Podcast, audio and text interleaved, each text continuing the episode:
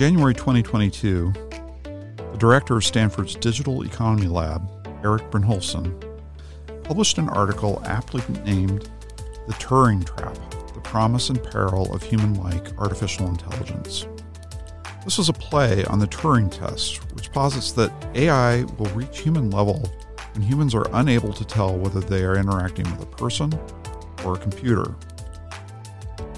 In the Turing Trap, Brynjolfsson argues that this imitation game has driven computer scientists to create tech that has increased productivity and living standards, but at a cost. These costs are composed of sacrifices in other areas of research that might have focused on creating more complementarity between human beings and computers. Rather than using technology to boost human productivity, which has been the pattern for most technological development, computers are being used to replace human labor entirely. This may be good for the short term bottom lines of businesses, he says, but it can also put people out of work with no viable place to go. Instead, he says, we need to return to integrating human and machine skills in ways that boost total economic output and thus generate new demand and jobs. The negative externalities of so-so automation sit at the center of contemporary labor force issues, including the cratering of male labor force participation and the shortage of well paying and satisfying employment. Michael Strain, who directs AEI's economic policy studies, joins Dr. Brynjolfsson and I to discuss what economic policy can do to encourage more innovators to aim higher and create machines that augment rather than replace human labor, and how that effort is crucial to the American dream.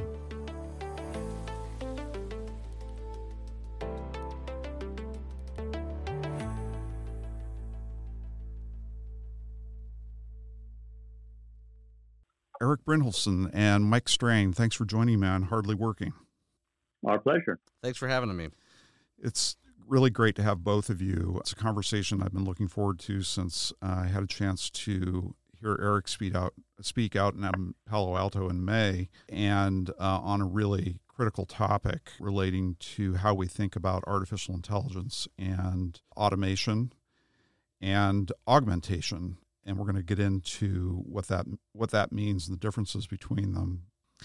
First, though, Eric, let's have a little bit of background on you. Did you did you were the first words out of your mouth as a child, mom and dad, I want to be I want to be an economist uh, or or or was there an evolution in your path to becoming an economist? Uh, there was definitely an evolution. My dad was a physicist, and, I, and so he always encouraged me to, to study math and, and physics. But I, I really liked some of the big questions about how the world was changing. I remember uh, reading, uh, was it Thomas More's Utopia? And I'm not sure I realized that it was supposed to be a bit of a, a satire but I, I kind of took it seriously that like you could build this better society. And uh, Isaac Asimov's Foundation series, uh, I started a company in my 20s called Foundation Technologies. Heilbroner's Worldly Philosophers, they all influenced me sort of look at ways you could change the world. And uh, so that that was, and then, the other strand that, that came in was, was, I was always very interested in, in, in science fiction and artificial intelligence. And Doug Hofstadter I remember writing a number of, of uh, art, uh, books and articles that, that influenced me thinking about the sort of philosophy of how the mind works. Mm, terrific. So tell us about your education. Where did you launch into your post high school? Well, I was uh, went to high school in Wayland, Massachusetts, and that was a, a great experience. And then uh, undergrad at Harvard, and then stuck around Cambridge and went to MIT for my PhD. Terrific. Okay. Well, thanks. Thanks for the background. I think it's very important that people hear that you know their their destinies are not written somewhere else. They're they emerge, and that's kind of a part of what we're talking about today, which is your recent paper. I guess it was back in early or early part of this year, the Turing Trap: The Promise and Peril of Human-like Artificial Intelligence. Uh, right. I, I, was fascinated with the conversation um, that you or the presentation you made for our group out in Palo Alto, and and I thought it raised some provocative issues that that Mike would be able to help us respond to. Uh, so that's why I asked Mike Strain and for those of you who don't know Mike, he's director of our economic studies program here at AEI. I did another interview with him on his excellent book, The American Dream is Not Dead.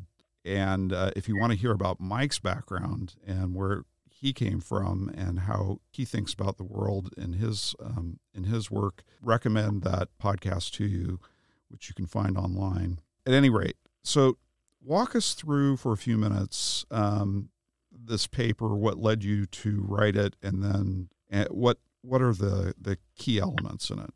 Sure. Well, for a long time, I've been thinking about how AI is becoming more and more human-like and able to solve many of the challenges we're facing uh, economically and otherwise. I had a really fun conversation with James Manyika over dinner at an AI conference uh, a couple of years ago.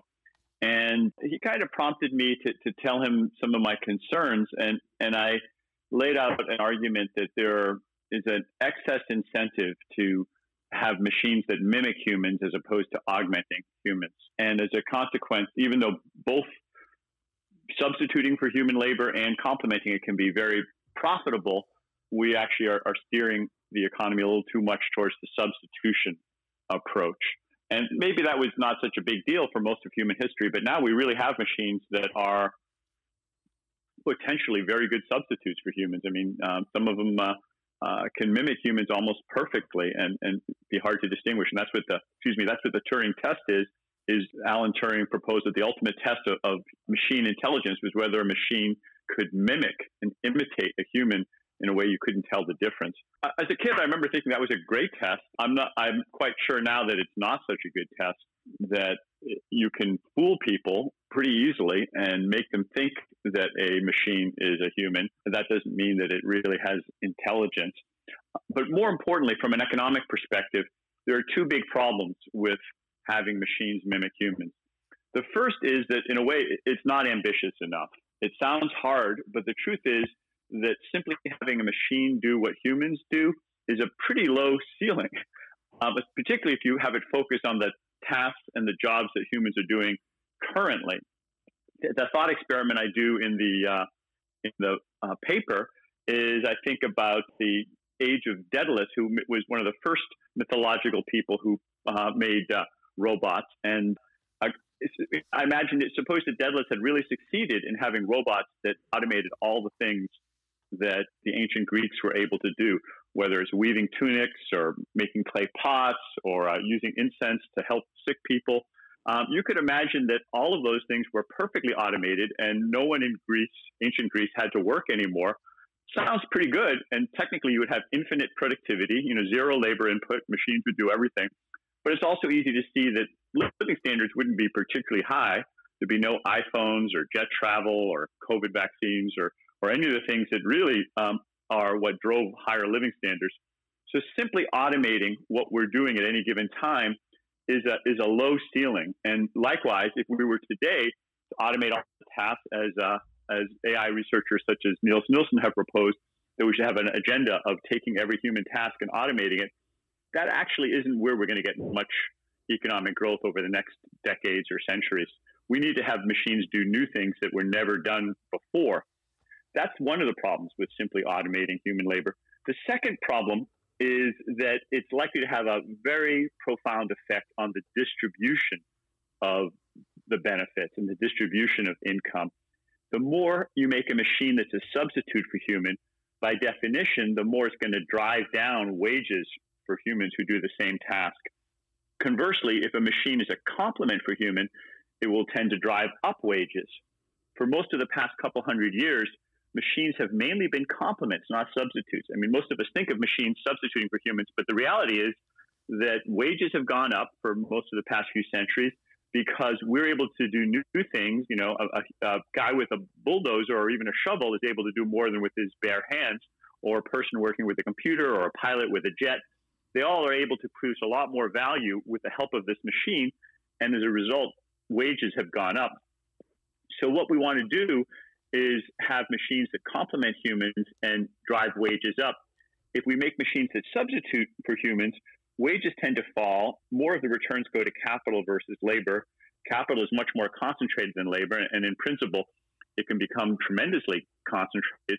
And uh, so, a, a, world where machines are very good or perfect substitutes for humans is also likely to be a world where human labor has little or no value, and uh, all the benefits go to capital owners, which may or may not be extremely concentrated. And that would lead to a, a potential trap. I call it the Turing trap, where economic and political power is greatly concentrated, and those who don't have economic or political power aren't in a position to to change the terms of the of the deal. And so my paper concludes by saying that that we have a, a, a lot of incentives right now to try to create machines that are substitutes. Technologists, managers, policymakers are all steering us in that direction, but it may not be a, an outcome that we really want to um, go towards. And we should rethink a little bit how we can make machines that are better complements rather than substitutes.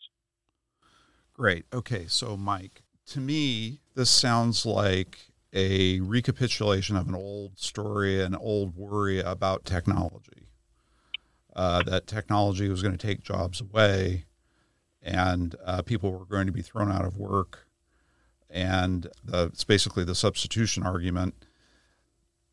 That hasn't really been the story, though, has it? It hasn't been been the no. story in the historical record. Uh, quickly, Eric, I didn't realize that you were a uh, fellow Asimov influenced. Um, when I was reading your your paper, which is which is excellent, and I would highly recommend it to everybody who's listening. I had in my head the image of R. Daneel Olivaw. So that's whatever I think about uh, the Turing test. That's this is, this is really hard being with science fiction geeks. um, but I think I, I, I think Brent, it's a it's a, it's a good question. Eric, in, in, in your paper, there's this great image of you know kind of a, a, a take on a Venn diagram and it, and uh, you, you kind of point to the gray space outside of the circle uh, that contains activities that workers can do, and you say this is where we want technology. You know, one way to I think ask Brent's question is why doesn't um, advance of technology make make the circle expand? Why aren't why doesn't technology create opportunities for human workers to do to do new things? This I think has been been the story of economic history since the industrial revolution. Go back in time and basically everybody's a farmer.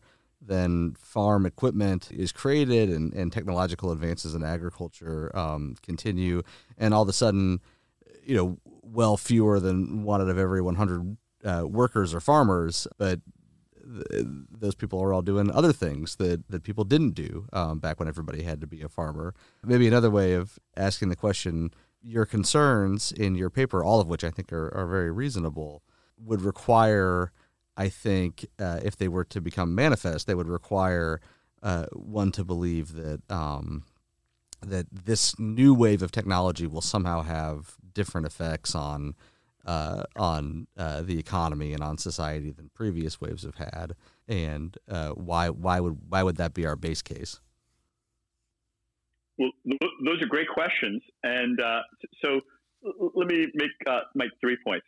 First off, there are definitely benefits to having technology that substitutes for humans. There are also benefits to having technology that complements humans. Part of my argument, I'll flesh out later, is that right now we, have got the balance wrong, and, and we are over overemphasizing substitution versus complement. Um, but, but to your specific question, we are actually in a situation where the technology has changed a bit. And as I mentioned, for past couple hundred years, it's mostly been complements. It's been a rising tide that raised wages. For the past 20, 30 years or so, that's not been so much the case. Median wages have stagnated. Uh, David Autor, Daron Acemoglu, and a lot of others, Larry Katz, have pointed out that uh, people with high school education or some college have seen their relative wages and their absolute wages fall since the, the late 70s or, or, or 80s. And there are a number of reasons for that. Part of it has to do with, with globalization, tax structure, but probably the biggest reason is changes in the way the technology has been used, where a lot of those kinds of jobs are, are less in demand. So there's no iron law of economics that technology will always benefit all groups evenly or even benefit all groups, period. It's perfectly possible for some groups to do better and some to do worse. Technology sometimes is, is biased in different directions. And that's been more the case recently. And, and thirdly, uh, part of that is really inherent in artificial intelligence in particular. The nature of it is that for technologists, and I hang out around with a lot of them, are very enamored with how can we make the technology more human like? How can we make a hand that an artificial hand that's similar to a human hand? How can we have a brain that thinks the same way that humans do in terms of whether it's playing chess and checkers or writing stories or solving all sorts of different tasks?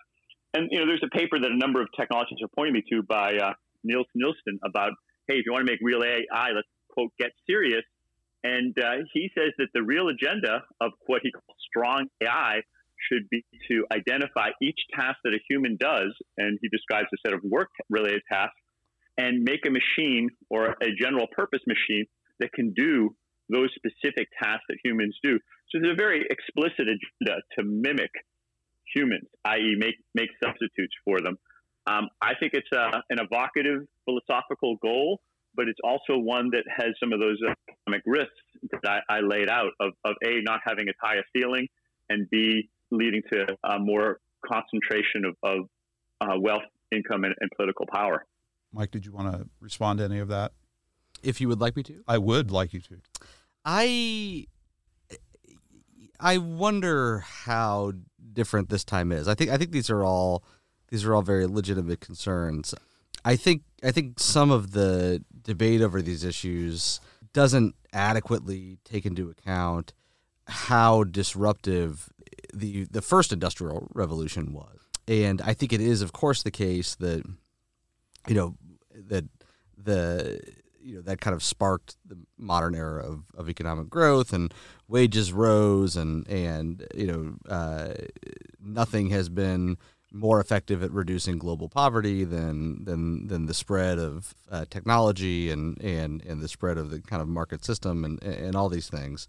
Um, but if you if you kind of zero in on the period of time when we we first started seeing um, technology replace textile workers or technology replace uh, other types of workers, it was hugely disruptive. I mean, this was the era that gave birth to the fiction of Charles Dickens and his portraits of, of how miserable life was in cities.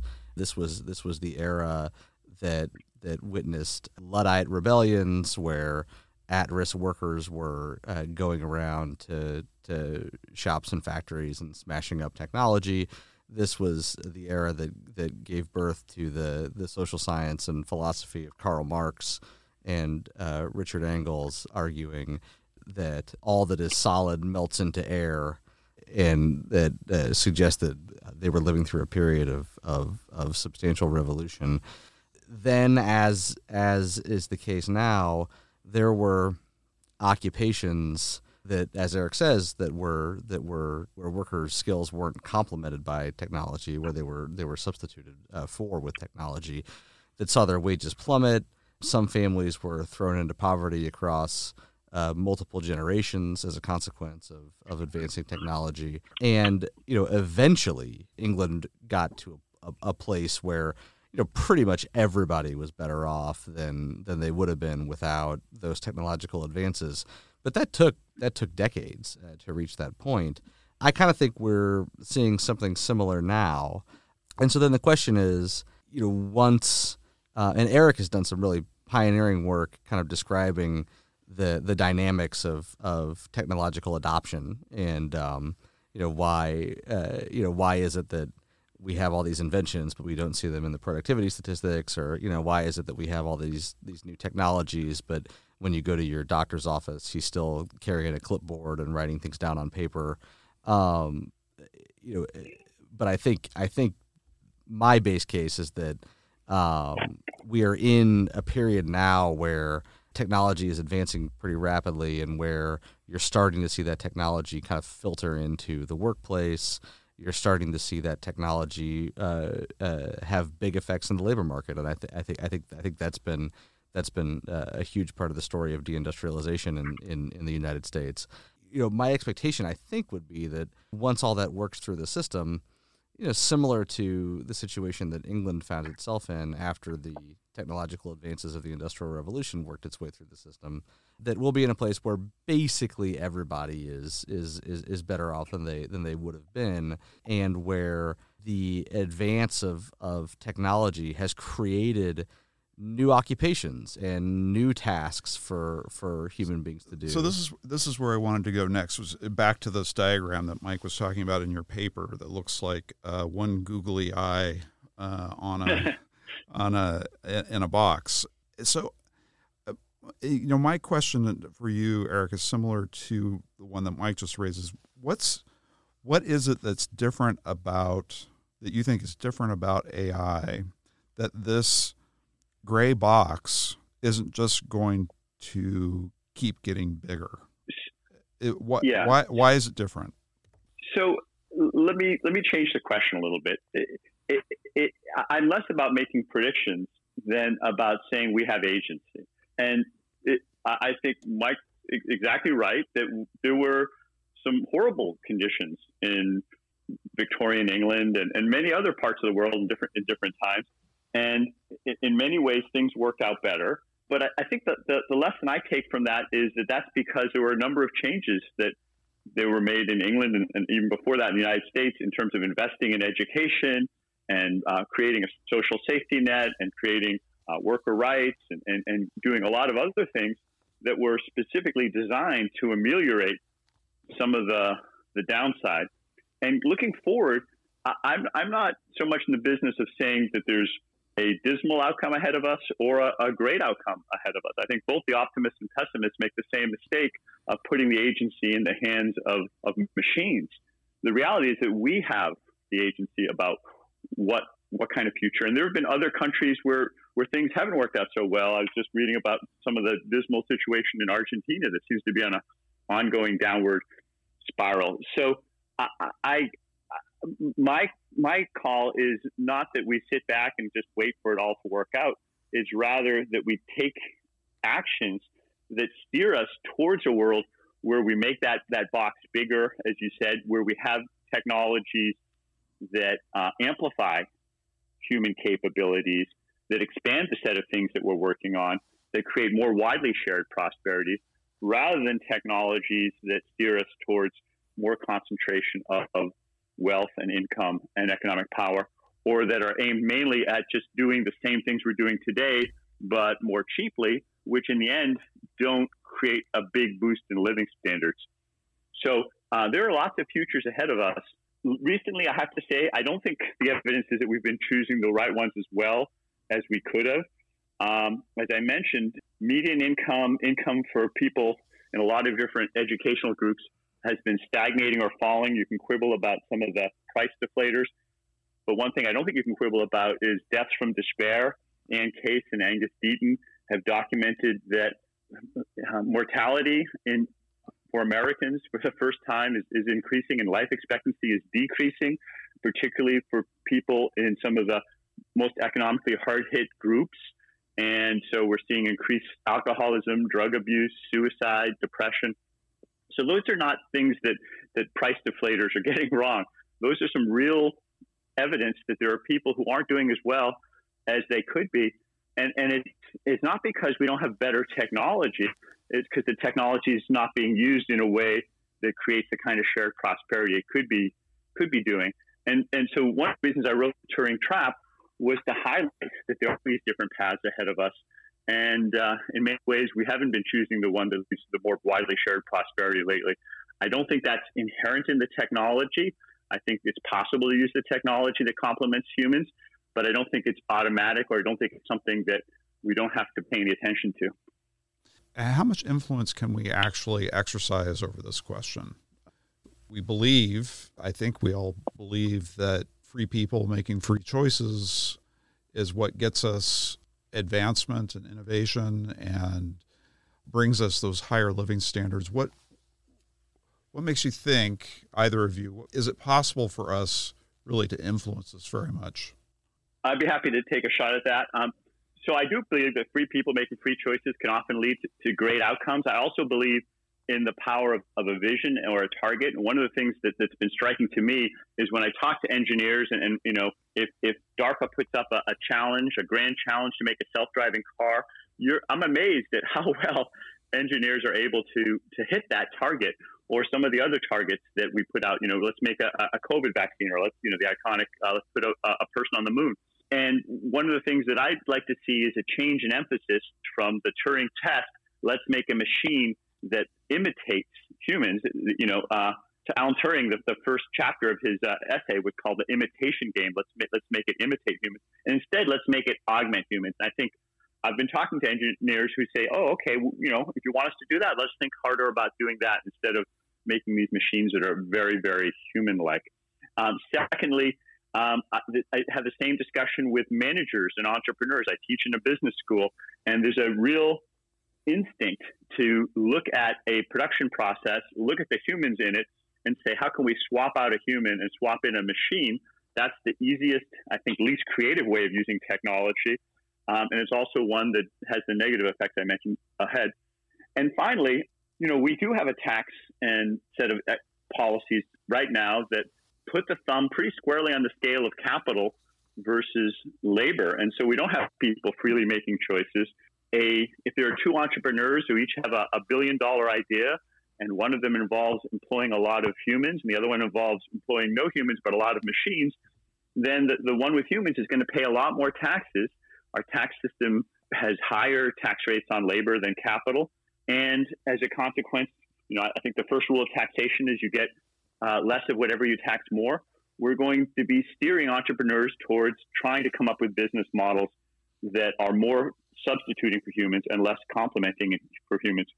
So if we didn't have those kinds of incent- you know, mismatched incentives for technologists, for managers, and through policy, I think we would get more of a balanced outcome. And, and there are situations where substitution is better than complementing. But right now, we are unfortunately steering people too much towards substituting, and uh, that's that's an outcome that, that has the negative effects both in terms of the total size of the pie and the distribution of the pie that I described. So, Mike, what do you make of the incentives arguments that he's talking about in terms of tax treatment of labor versus capital and the way that that could tilt the playing field toward, in other words, we do have, he's arguing that we do have agency in this, that we can, by our choices, we're, we're creating incentives that lead to certain, that help shape and lead to certain outcomes. One of these is in the tax code. What do you, what do you think? I think that if we were to equalize the tax rate on labor and capital income, that that would discourage savings and investment relative to current law, and that that would you know arguably slow down the the. I mean, certainly you would get you would get less less savings, and that that would have uh, a deleterious effect on investment and a deleterious effect on entrepreneurship and, and, and risk taking. And remember the you know the capital income comes from investments that have already where the income for the investment has already been taxed, and that's that's just a, a you know a, product of an income tax system that has any positive tax rate on capital income will will lead to discouraging um, savings uh, just by just by the structure of it. More broadly, I I think I think Eric's kind of general disposition toward this is uh, correct and productive. You know there were there were big changes uh, that were made to public policy with with a pretty explicit goal of helping people to succeed economically, and you know some of those include the the high school movement, uh, trying to trying to right. get people to to you know go to go to high school, and that's now a norm, and, and, and we think of it as as a given, but but but it, it wasn't uh, uh, it wasn't wasn't the norm at all until until public policy decided to to create a new norm. Uh, and I think that you know when I look at the policy landscape, I see a lot of low hanging fruit that could be picked to help workers to succeed in in in a dynamic and changing economy. Uh, you know when I when I look at at the labor market, I see I see the effects of technological change you know, readily apparent. The labor market of 2022 looks very different from the labor market of 1980. The share of employment in kind of middle scale occupations that pay uh, kind of wages in the in the mid range of wages ha- have gone down dramatically. That's that's primarily a consequence of technological advances that, that, that, that took place over over previous decades. I think I think when I look into uh, at the outlook for the next 10, 10 or twenty years, I think kind of similar types of disruptions are are very likely. And you know, policy has tried, I think, to help workers to manage those disruptions, but there's a lot more that can be done. Uh, I think to help help workers prepare for this, to help workers um, who are who are adversely affected by it, uh, and and to help uh, young people, potential workers, to better prepare for their entry into the workforce. I don't think that what we want to do is to put too heavy of a thumb uh, on the scale against technological advancement. It's become somewhat common to hear people call for, you know, taxing robots or taxing that sort of uh, investment in technology. I think I think that's not something we want to do. Um, I don't think that it would make sense to increase rates of capital income taxation with the explicit goal of of helping helping workers. I think uh, there you know there may be other reasons to do that, but you know, that's um, uh, that would be kind of an indirect path. Uh, uh and it would be, you know, it, it, it would it would be a, a, tax on savings, which is which is obviously several steps removed from you know a tax on buying robots, but but um, uh, has has has a somewhat similar thrust. You know, in general, helping helping workers prepare for this, and then helping workers who have been adversely affected by it to get back on their feet, I think are are, are, are good things to do, and, and and there are a lot of lessons from from history that we can point to. So, Eric, I want to I want to give you a chance to uh, respond to that, particularly on this question sure. of sure. of penalizing sort of capital formation. Yeah, well, I I think I agree with about 98% of, of what Michael said. I, I, like him, I, am a I'm a technological optimist, and I'd like to see more technological progress. And, and I don't want to see the thumb on the scale as it is right now towards either capital or labor. I'd like to see it more more balanced. But uh, to, to, be frank, I think you know tweaking the tax policy is, is the uh, of uh, pretty low on the list of of the things that we could do. It, Michael mentioned. Uh, uh, education. America led the world in education, not just with the high school movement, but before that in the 1800s with, with uh, elementary school when, when, when Europe wasn't doing that. And that was a big reason why America grew so much faster and had more equal. And, and later, um, there was um, the GI Bill, getting people to go to college. And so um, investing in human capital is more important. Uh, there's far more human capital in the, economy, a couple trillion, sorry, $200 trillion worth roughly in the U.S. economy. So it, it totally dominates physical capital, and it's something we want to make an investment and make it easy to invest in. I also think that the, the kind of dynamism that Mike talked about is incredibly important. You know, dynamism, uh, entrepreneurship, new companies being started, people moving from one company to another, people moving from one part of the country to another part. They've all gone down dramatically, as, as Steve Davis, John Haltiwanger, and others have, have documented over the past 20 or 30 years. And America's never succeeded by freezing in place jobs from the past. It's always been this dynamism of creation of new tasks, new jobs, new ways of working. And we could do a lot more to make that easier. You know, occupational licensing, I've written about how that's slowed things down, and boosting entrepreneurship and, and tech and uh, innovation and investment is the thing we can do. So all those things, I think, would help us in that direction. And last but not least, probably most, is it's really a, a, a cultural and, and vision uh, statement that when I talk to the technologists and, and, entrepreneurs, having a vision towards this kind of um, complementing and creating new goods and services rather than a cost based, how can we replace workers? How can we uh, focus on doing the same things more cheaply? It, it, it's, a, it's a mindset that I, I, find people are willing to embrace, and if they think a little bit, it takes a little more creativity, but that kind of focus ends up creating a lot more value and a lot more shared prosperity than one that's uh, in a way, kind of pessimistic that we, we need to just uh, replace labor with with um, with technology. So th- there's a, a, whole suite of things we can do that steers in that direction, and ultimately, I'm uh, the reason I, I, wrote the paper is because I'm optimistic that you know we can actually steer the course of history and, and, that people can actually go to very different directions if they make an effort to do it. And, and I want to help uh, make the case that we have a, a, brighter future ahead of us if we embrace the approach of using technology to complement humans and expand the set of possibilities.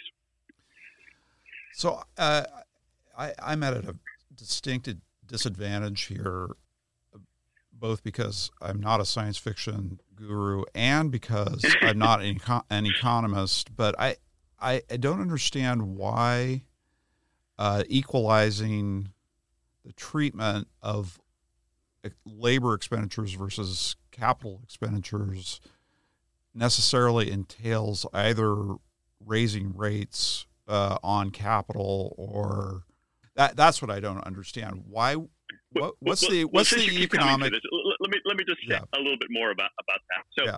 uh, look my favorite taxes is are, are, not capital or labor taxes. Uh, if you if you have to tax I'd start with Pigouvian taxes on on carbon, congestion, and anything that we want to have less of. If you tax them, tend to get less of it. There are a lot of negatives in society that we could tax, or on inelastic things like land.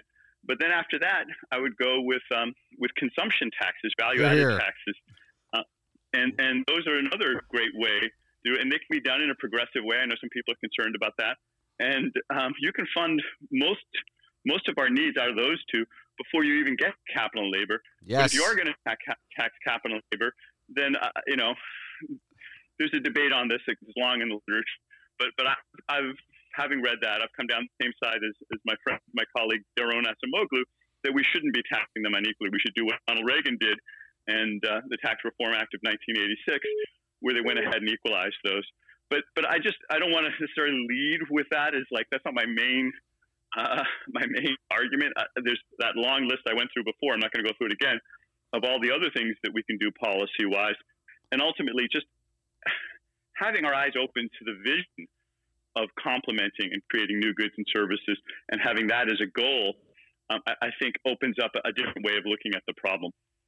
So, Mike's been interjecting with uh, enthusiasm enthusiasm for these ideas. Do you want to expand on any of that enthusiasm, or should we go on to the next uh, topic. You know, it, it, it is somewhat related. So I um, I think it's an important economic lesson that if you tax something, you get less of it. You know, there are there are things that we clearly want less of. I think one thing that we want less of is carbon emissions, for example, and you know, for some reason, we neither uh, political party seems to want to support a, a carbon tax. You know, Eric's absolutely right. You have to pick something to tax, and we've decided on taxing income in the United States. Uh, an alternative would be to tax consumption. And one of the reasons that I would be enthusiastic about making that switch is because that would reduce the penalty on savings that exists in an income tax system. Uh, and that would presumably lead to more investment. Uh, and because I am, I think, fundamentally an optimist uh, about technological advancement, that would that would uh, on the margin facilitate technological advancement. And so I think, you know, it, it, it may seem kind of unrelated, you know, the, the, these questions about artificial intelligence and the labor market and and and the future of technology, you know, seem seem uh, distant from from uh, tax policy, but uh, but there are there are some some important ways in which they're related. Yeah, I don't, I don't think they're distant at all. Um, so I mean, the same thing with carbon taxes, yeah. right? If you if you put a tax on carbon, you raise the price of carbon emissions, and that encourages uh, entrepreneurs and, and inventors to figure out ways to create alternative sources of energy. Exactly. I mean, you you know you you reduce emissions, which which I think wouldn't have much of an of an impact on the global climate unless you could convince China and India and some other nations to join you.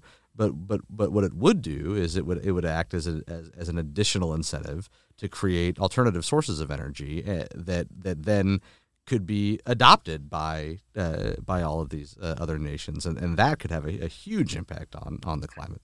Exactly. Yeah. Greg Mankiw calls it the the Pigou Club, and uh, he's signed up a, a, lot of economists and uh, and uh, policymakers who are on board with that vision. So I want to I want to shift to the other incentive challenge that that you highlight uh, in terms of substitution versus augmentation of labor? Because I, I uh, of all of the incentives that a business owner has, and labor being the the, the most costly, the highest uh, or biggest cost item in any, for any company is what they pay their their their labor. It seems like it is just irresistible. This idea of substitution from the standpoint of cutting costs and in a way that can go immediately or almost immediately to the bottom line.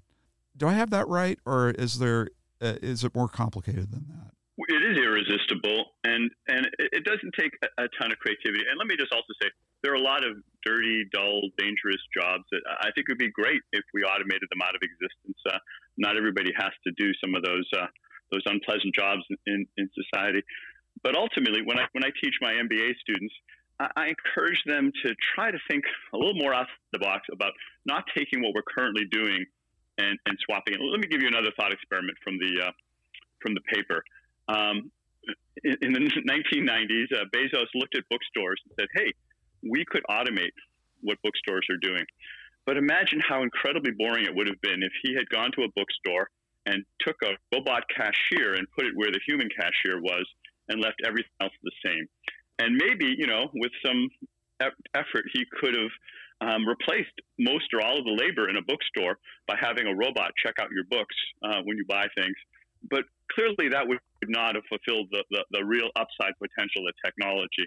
Instead, they went to a whole different kind of business. They reimagined what a bookstore would look like and had you know live inside your browser and uh, in hundreds of millions of homes instead of physical locations. And that's the kind of reimagining of the production process, of new business processes, new ways of organizing work that ultimately creates a lot more value than the one for one swapping. And I just see too many of my, my students, too many of the managers that I consult with, um, taking too narrow a perspective of what it means to use technology to automate work. And you can go back to, to electricity, one of my, my favorite examples. And, and, and, you know, your, your listeners may have heard the story before that it took about 30 or 40 years before electricity led to significant productivity improvements because at first they simply swapped out electric motors for the existing motors and uh, the, uh, the steam engines. And it was only when they reimagined what a factory would look like you started getting 100%, 200% productivity gains. So the challenge for technologists, for managers, for all of us is to think more creatively about the new possibilities and not simply do more of the same with uh, with uh, uh, cheaper technologies. Yeah, I mean, I, I, I I agree that that's what we ought to be doing, but I, you know, I, I I spent a little time in the private sector, and I know not not nearly as much as I spent in the public sector, but a little time in the private sector. And what I know motivates everybody are quarterly earnings reports and and hitting your metrics so you you don't get punished by the market for for not being as profitable as you could be. And it's not uh, the, the, it's it's like asking how high is how high is up in some ways. So I, I just what what the world should be is not what the world is and I'm I'm really perplexed. Uh, either of you, please enlighten me on this.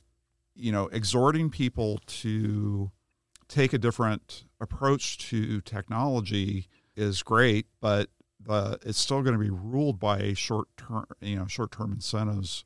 So I, am wondering if either of you have a thought on that. People respond to to persuasion. They, they respond to to these incentives, and um, you know, there's there's a competition uh, between businesses for how to use to do exactly what Eric asks his students to do, and and and asks the businesses he works with to do. Uh, there's a competition to figure out how to use technology in the most profitable way, and the companies that that figured out a new vision for how factories work a few decades after electricity was invented are the ones that captured those gains and became wildly profitable the right. entrepreneur in the Pacific Northwest who thought to himself, you know, uh, uh, we're going to reimagine uh, the bookstore and it's going to exist on the internet and not in a physical place, has uh, has has been able to use technology to become fabulously wealthy and create a, an extremely profitable company.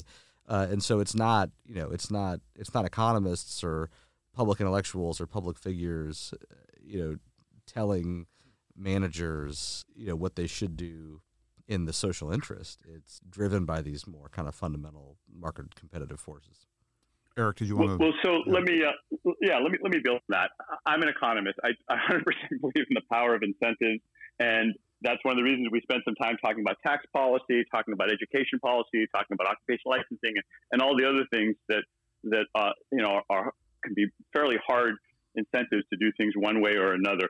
But I, I also uh, I'm a professor. I also believe in the power of ideas, and I've seen time and time again that ideas and vision make a big difference in how people direct themselves. I uh, I don't think you have to be that idealistic to see that the people who decided to go to the moon or who decided to make the self-driving car or, or uh, had other um, visions like that put a ton of effort into it. I, I see my, my colleagues at MIT and Stanford work nights and weekends on uh, a vision because they want to do something really cool and exciting and, and change the world. And part of that is because it can be personally very profitable or beneficial. And, and you know, Jeff Bezos made a lot of money. Uh, part of it, I really wouldn't underestimate that people really want to change the world to, to make it better. And, and if you tell them that there are different outcomes, some of them lead to a better world and some of them don't. Um, my experience is a lot of people will put a lot of effort into trying to make the world a better place. Um, I, here in Silicon Valley, where I am now, I'm constantly running into entrepreneurs, and they tell me, and I think they're very sincere, that they and their their teams are really focused on making the world a better place. So I wouldn't discount any of those three motivations. You know, the the, the hard incentives, the, the the individual vision to, to make themselves better off, and also the uh, the uh, vision of, of making the world a better place. They all can be important, and and helping to provide a vision and a set of ideas for how you can do things differently. I believe it does make a difference. Uh, ultimately, it may be the biggest thing that makes a difference over the short-term incentives. And, and in terms of you know, short-term as long-term, term, I, I got to say I've been on the boards of several companies. I was in a company that was very frustrating. They were very focused on hitting the quarterly numbers from Wall Street each month, uh, each each quarter, and um, and I tried to tell them that I'd spent some time hanging out with the folks at at Amazon, and there they they really do have a different culture, which was focused on long term customer value. I talked to so many executives there, and it wasn't just the CEO giving that vision. Uh, people up and down the company um, understood that their job was to maximize the long term value for the customer. Ultimately, as Michael was saying, that led to a lot of value for just about everybody uh, in the company, especially the, the founder. Um, but there are different cultures in different companies, and, and I think the ones that are more focused on on long term customer value in the in the end end up doing better, not just for themselves, but for for their customers as well. Yeah, there's a lot to think on here. You know, just in terms of getting this the the mix of policies right in terms of managing this transition. Uh, when I we were talking about you know the the England of Charles Dickens. Mm-hmm. You know, it's not unusual to hear a job in an Amazon warehouse compared to the uh, the, the factories of of England during the Industrial Revolution. Uh, that's it's kind of an absurd comparison, but it it it, it it's uh, it's historically relative to the to those the challenges are historically relative. These are you know often uh, these new jobs are not necessarily that are being created aren't necessarily the most rewarding. Uh, you know what strikes me out of this is uh, again, I I I, I, want to encourage you, Eric, in uh, in like foster trying to foster this vision because I think it is an important vision, and at the same time, I want to I want to be realistic about what it is that is going to happen in and of its own, uh, uh, out of its own momentum. You know, and a, a, kind of appreciation, I think, for, you know, the the the great industrialists of the of the last century.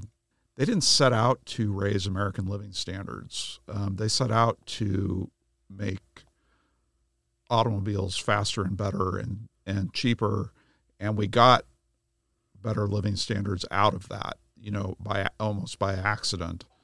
And so I, I think I, I agree that we need to press forward on all, all three of these fronts, you know, allowing choice and decision and uh, leadership uh, from private sector, getting our policies aligned as much as we can, but then also just relying on the fact that producing this much wealth um, is ultimately, you know, kind of the the la- the ultimate bottom line of raising um, raising living standards. At any rate, I thank you very much, Eric, for joining us today on Hardly Working. It's been a fascinating conversation, and I'm looking forward to staying in touch with you and following your work and all of the other great work that's being done on artificial intelligence out at Stanford.